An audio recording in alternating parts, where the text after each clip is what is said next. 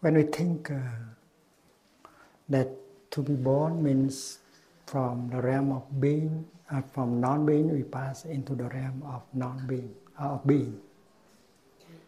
And to die means from the realm of being we pass into the realm of non-being.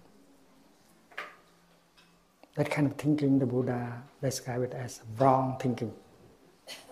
If you think in terms of being and non-being, if you think in terms of birth and death, of sameness or otherness, your thinking is wrong thinking.